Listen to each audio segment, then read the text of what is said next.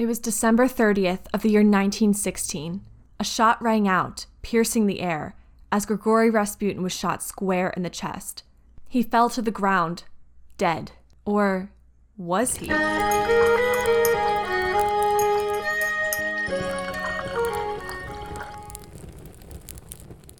My name is Elizabeth, and you're listening to Tea on History, a podcast about the people of history you've either forgotten about or never even learned about. Today, we're going to be talking about Grigory Rasputin. He's a famous mystic and he was an advisor to the Romanov family of Russia. So that means we are going to be talking quite a bit about the imperial family, the Romanovs. If you don't know who they are, but you've seen Anastasia, that's the family we're talking about. However, Anastasia, the movie, is unfortunately not very accurate. I say unfortunately because Anastasia did not survive, none of her family did, and it's a very tragic story that we'll touch on a bit in this episode. Now, why did I decide to do Rasputin for this week, there are a couple reasons. The first is that I had that Rasputin song stuck in my head all week, and I finally decided, you know what, I'm just going to do an episode on him. And the other reason is that I wanted to do a man for one of the upcoming episodes because my first three episodes are all women, and so I wanted to kind of vary it a bit and focus this episode on a guy. But I definitely chose a very creepy dude for this episode, so not only are we switching it up with a guy, but this is definitely a very creepier figure than any of the other people we've talked about thus far. Rasputin is a lot creepier than I thought he was. As I was doing more research on him, more about his early life, I knew a lot about his relationship with the Romanovs, but learning more about him before he met the Romanovs, he's really creepy. And I had trouble finding photos of him that I was gonna post on Instagram or include in the blog post because some of them are just heebie jeebies galore, honestly. He's just creepy. I feel like he's looking through my soul in every single photo. So we're gonna go all the way back to when Lil Rasputin was born and he was a baby Rasputin. He was born in Siberia in the year 1869 to a peasant family which is important to note because that means Rasputin came from the poorest of the poor people in the Russian kingdom. Siberia was said to be a dumping ground for religious exiles, it was for criminals, and it was said to be remote and empty, isolating, hostile, and obviously very, very cold. And I think where he was born and where he grew up, with it being Siberia and, you know, a peasant village, I think this really shaped his character and who he becomes as he grows up. Rasputin got weird pretty quickly. As a child, he was said to have divine visions. He could heal horses from the touch. And it's important to note that this time period and this place was a time and place that accepted magic and the supernatural and the mystic. They believed in its existence in the world. So people actually feared him quite a bit. They thought he was creepy even when he was a child. And even though he was healing animals and he had these healing powers, people were still a bit suspicious of Rasputin. Some people thought he had the devil in him. They thought that his magic was dark and evil. And the other thing about Rasputin is he could also foretell the future and he had sudden glimpses of what was going to happen, and he would tell people about them. And he himself genuinely believed in what he was seeing and doing. But he also did have some normalcy in his life. By the age of 30, he actually was married and he had four children. He didn't have the best reputation. He was known to be a drunken thief in the village and he was accused of horse stealing and actually fled from his village to a monastery. And this is where things start to get spicy. It's important to note that Russia at this time, its religion was the Russian Orthodox Church. Rasputin goes to this monastery and he has a life changing experience he realizes that he wants to become a monk. Remember, he only went to this monastery to run away from being accused of horse stealing. So when he gets there, he decides to stay, and he stays for months. And he meets a holy man at this monastery who he finds out actually gives advice and counsel to the Tsar of Russia. In my opinion, it's at this point where Rasputin realizes that he could become that holy man, that this guy is giving advice to the leader of their country. And that's a lot of power. I think Rasputin starts to get in his mind that, you know what, I could do that. I could have power like that. Let's do it. That's just my opinion on kind of the inner workings of Rasputin's brain. Not that I don't think he genuinely believed in his mystical powers and religion, but I think there was some ulterior motives going on here, which we'll definitely circle back to when we get to the point that he's with the Romanovs. So he decides he wants to become a monk and a holy man, and he decides to become what was known as a wandering holy man, and he just leaves.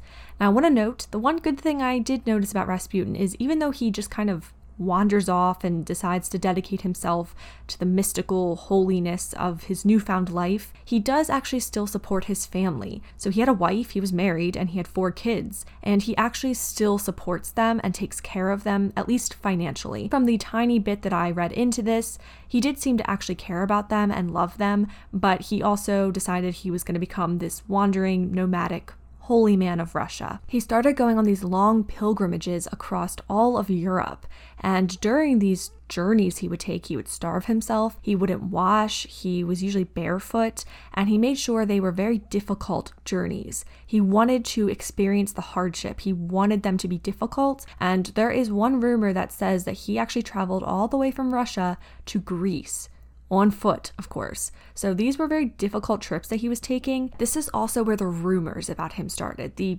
weird rumors. And one of the most famous rumors that came around this time was that Rasputin had joined the Khlysty. They were an extremist religious group that were underground and had split from the Russian Orthodox Church. Another thing to note about the Khlysty is that they would commit sin to drive out sin. So they would do things that were really bad because they believed that by doing more bad things, they would drive away the sin. It doesn't really make sense. It's like two negatives make a. And they believed that committing sin would actually bring them closer to God. So you can imagine some of the things that were going on in these groups of people. I'm not going to get too much into it because it is quite disturbing, honestly, some of it.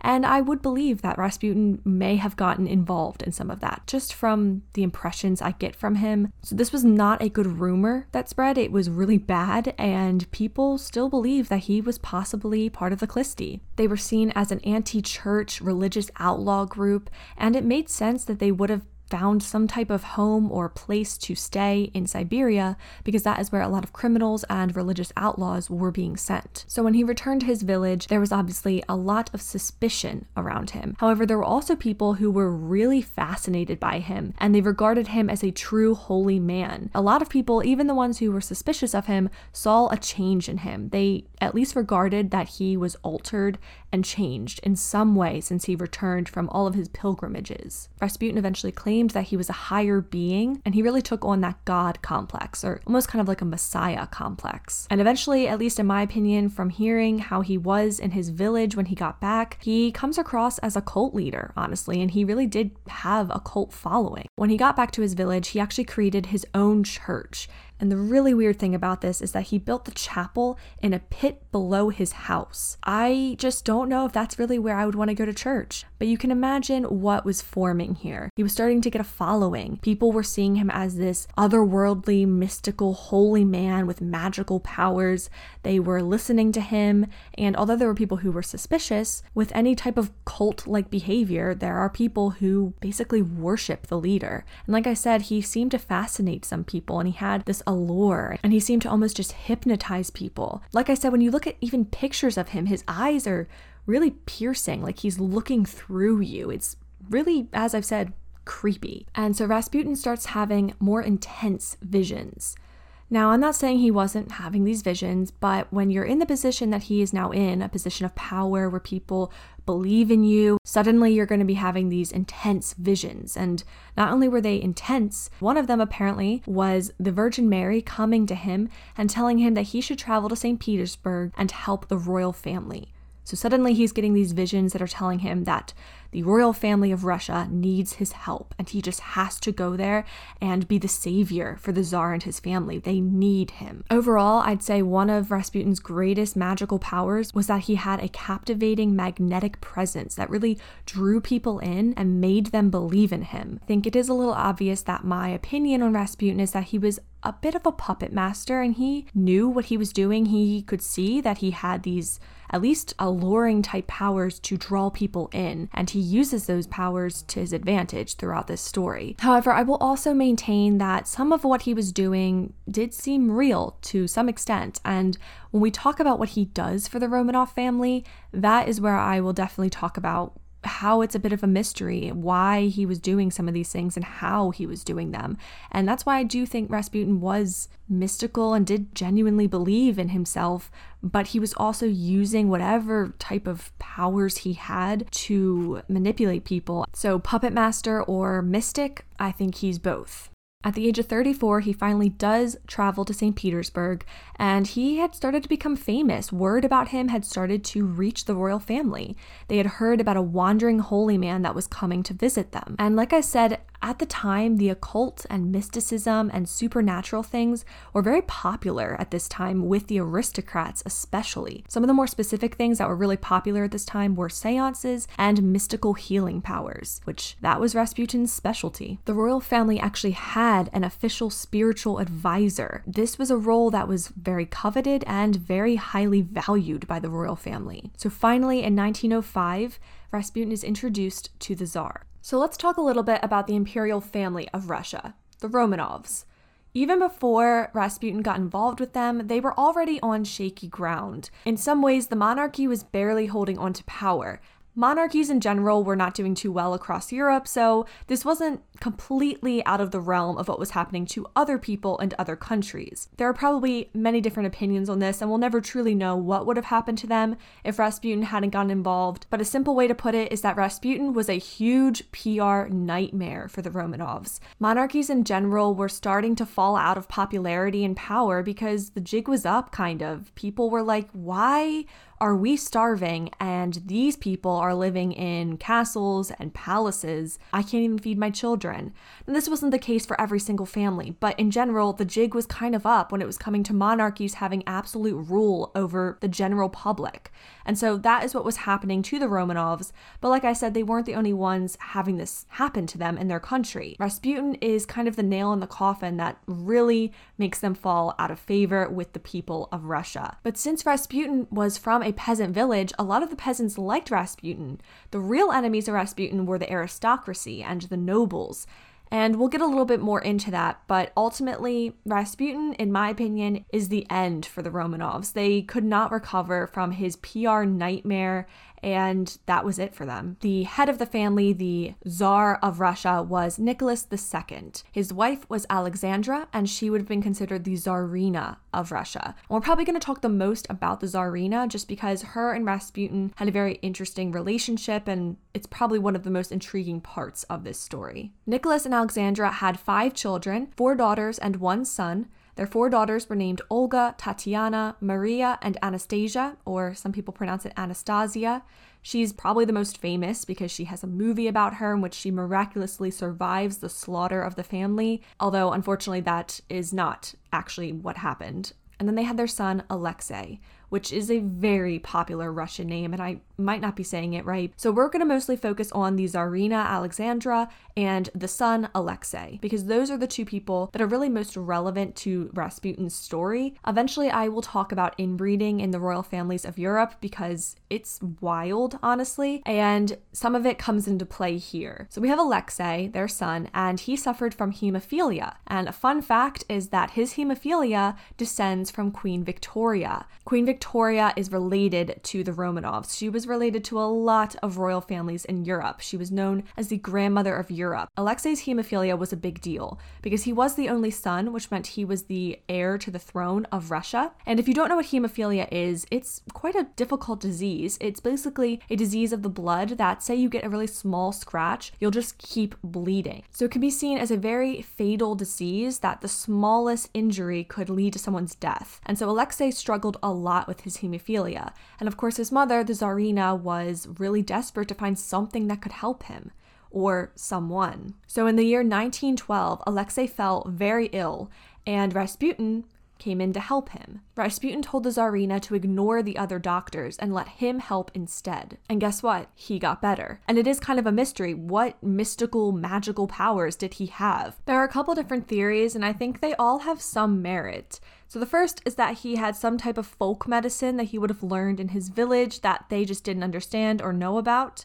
Another one, and I think this is probably one of the ones that I believe the most, is that he just had a very calming effect and it was almost like a placebo effect that eventually was helping Alexei. And then the last one is that he did have some type of magical powers. So who knows what Rasputin was actually doing, but I think there's an argument to be made that he was doing something that helped. We really don't know. It's still really a mystery. However, this part does make a bit of sense. Rasputin told the Tsarina to not listen to the doctors. And that was actually a good piece of advice because the doctors were giving Alexei Alexei aspirin, and aspirin would not have helped his hemophilia. It actually would have made it worse. So Rasputin was giving good advice here, but what else he was doing for Alexei, who knows? But it worked. And so now that Alexei is miraculously healed and feeling better just because of Rasputin, the Tsarina now completely believes him. Around this time, he actually made a semi official prophecy that if he died or the Romanovs abandoned him, their son would die and they would lose their crown. So you can see if they believed him already, this would definitely spook them.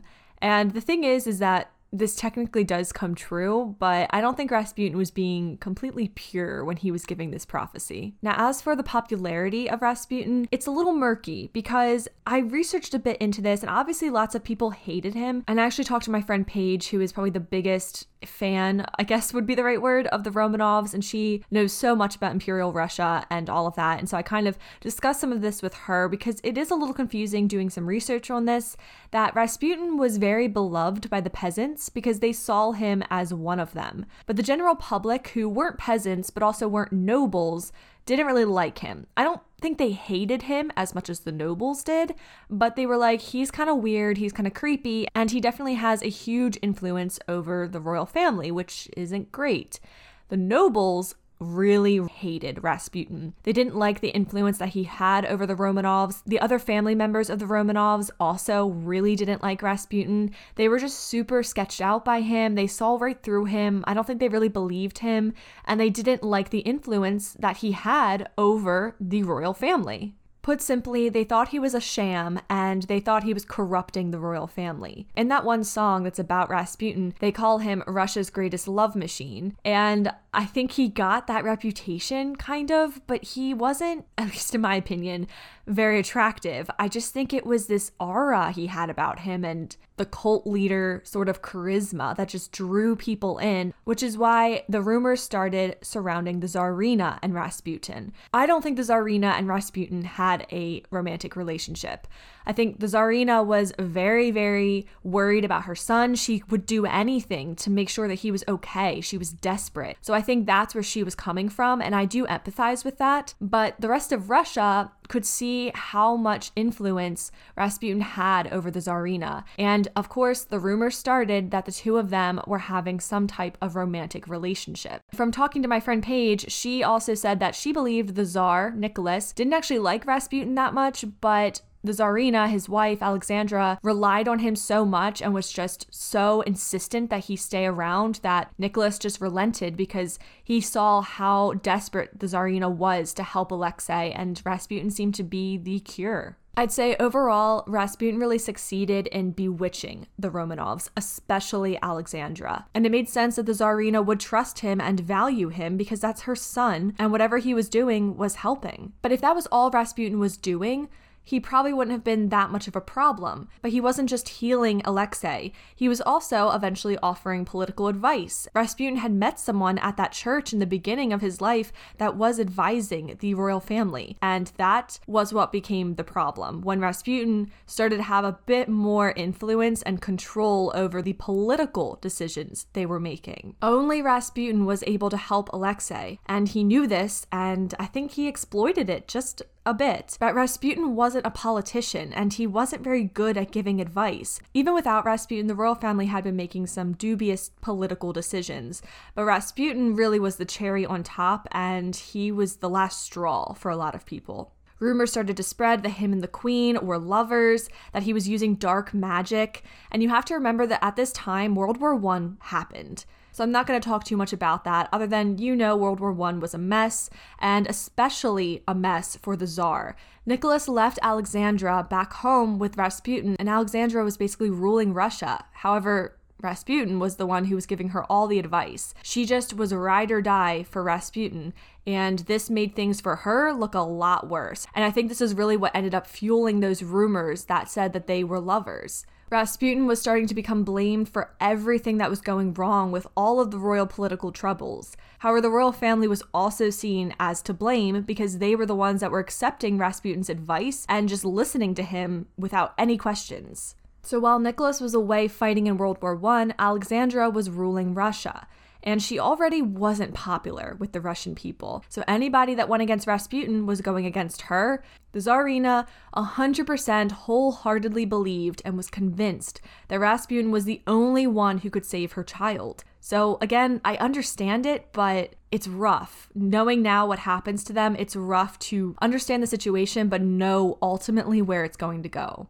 Overall, at this point, high class society, the nobles, all of the family members of the Romanovs hated Rasputin. They thought he was corrupting the family. They already knew that nobles and high class society were falling because the jig was up. As I said, people were starting to understand that these monarchies had way too much power. The general public was slowly turning against monarchies. And so the nobles were like, oh, Rasputin is making this 10 times worse. And they were right. Additionally, there were also rumors spreading that Rasputin was getting involved with the daughters of the Tsar. There were rumors swirling that Rasputin was involved with all of them, some of them. There was just a lot of rumors. The royal family was just consistently being weakened and weakened and weakened in the public eye.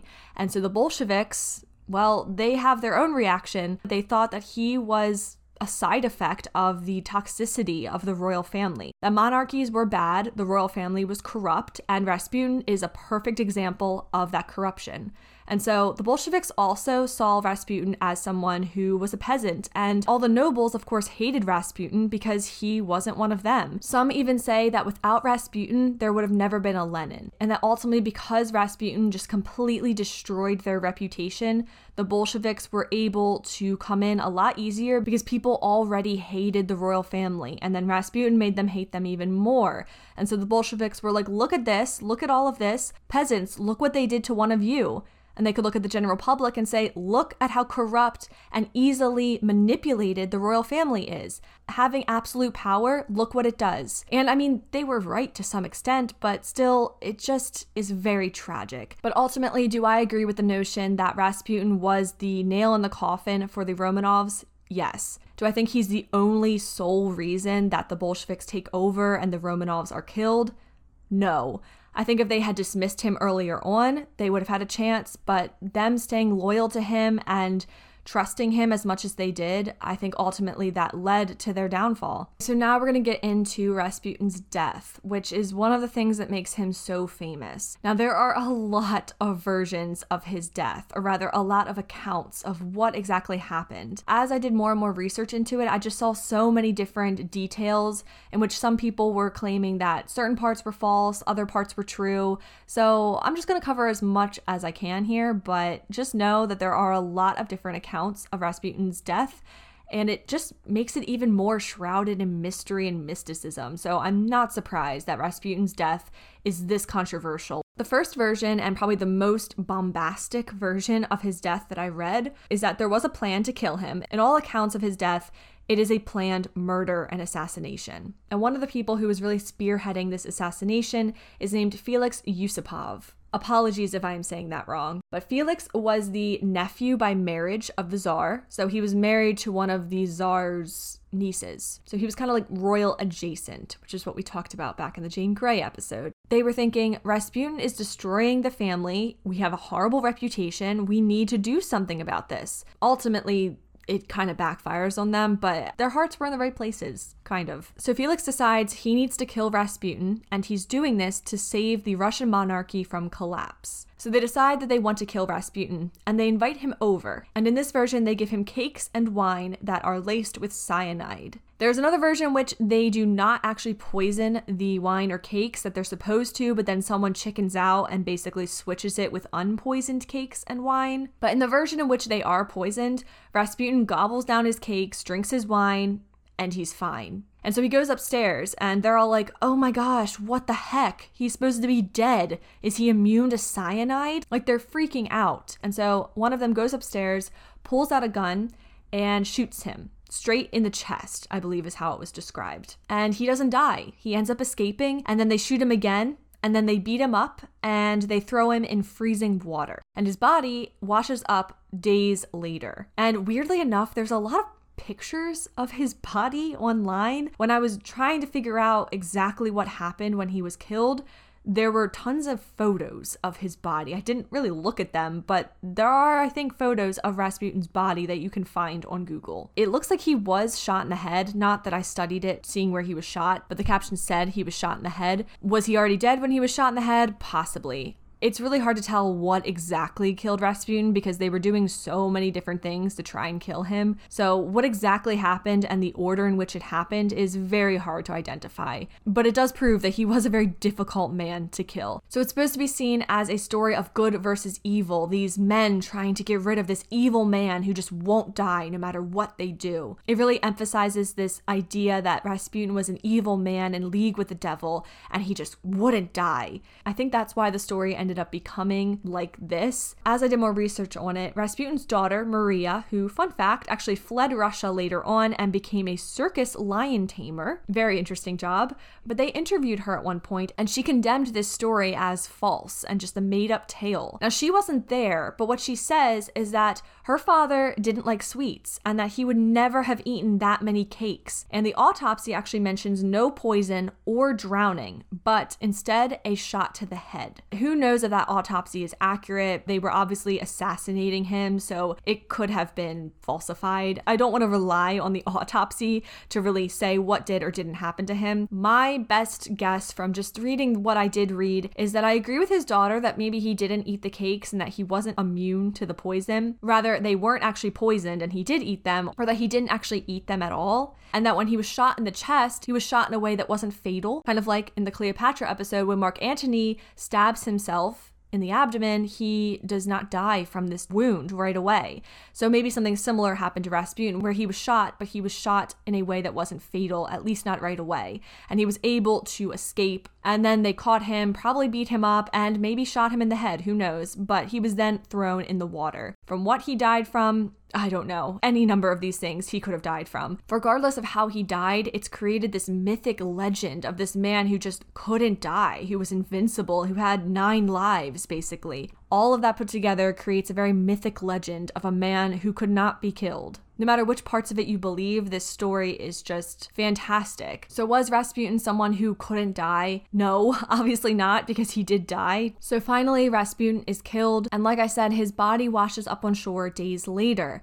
The Tsarina was devastated at what had happened to Rasputin. The peasants were also really angry. So the murderers, including Felix, were exiled from Russia, and now without Rasputin to blame, all of the bad political decisions fell squarely on the Tsar's shoulders. So ultimately, Felix's plot to kill Rasputin and save the Russian monarchy completely backfired. It did not save them.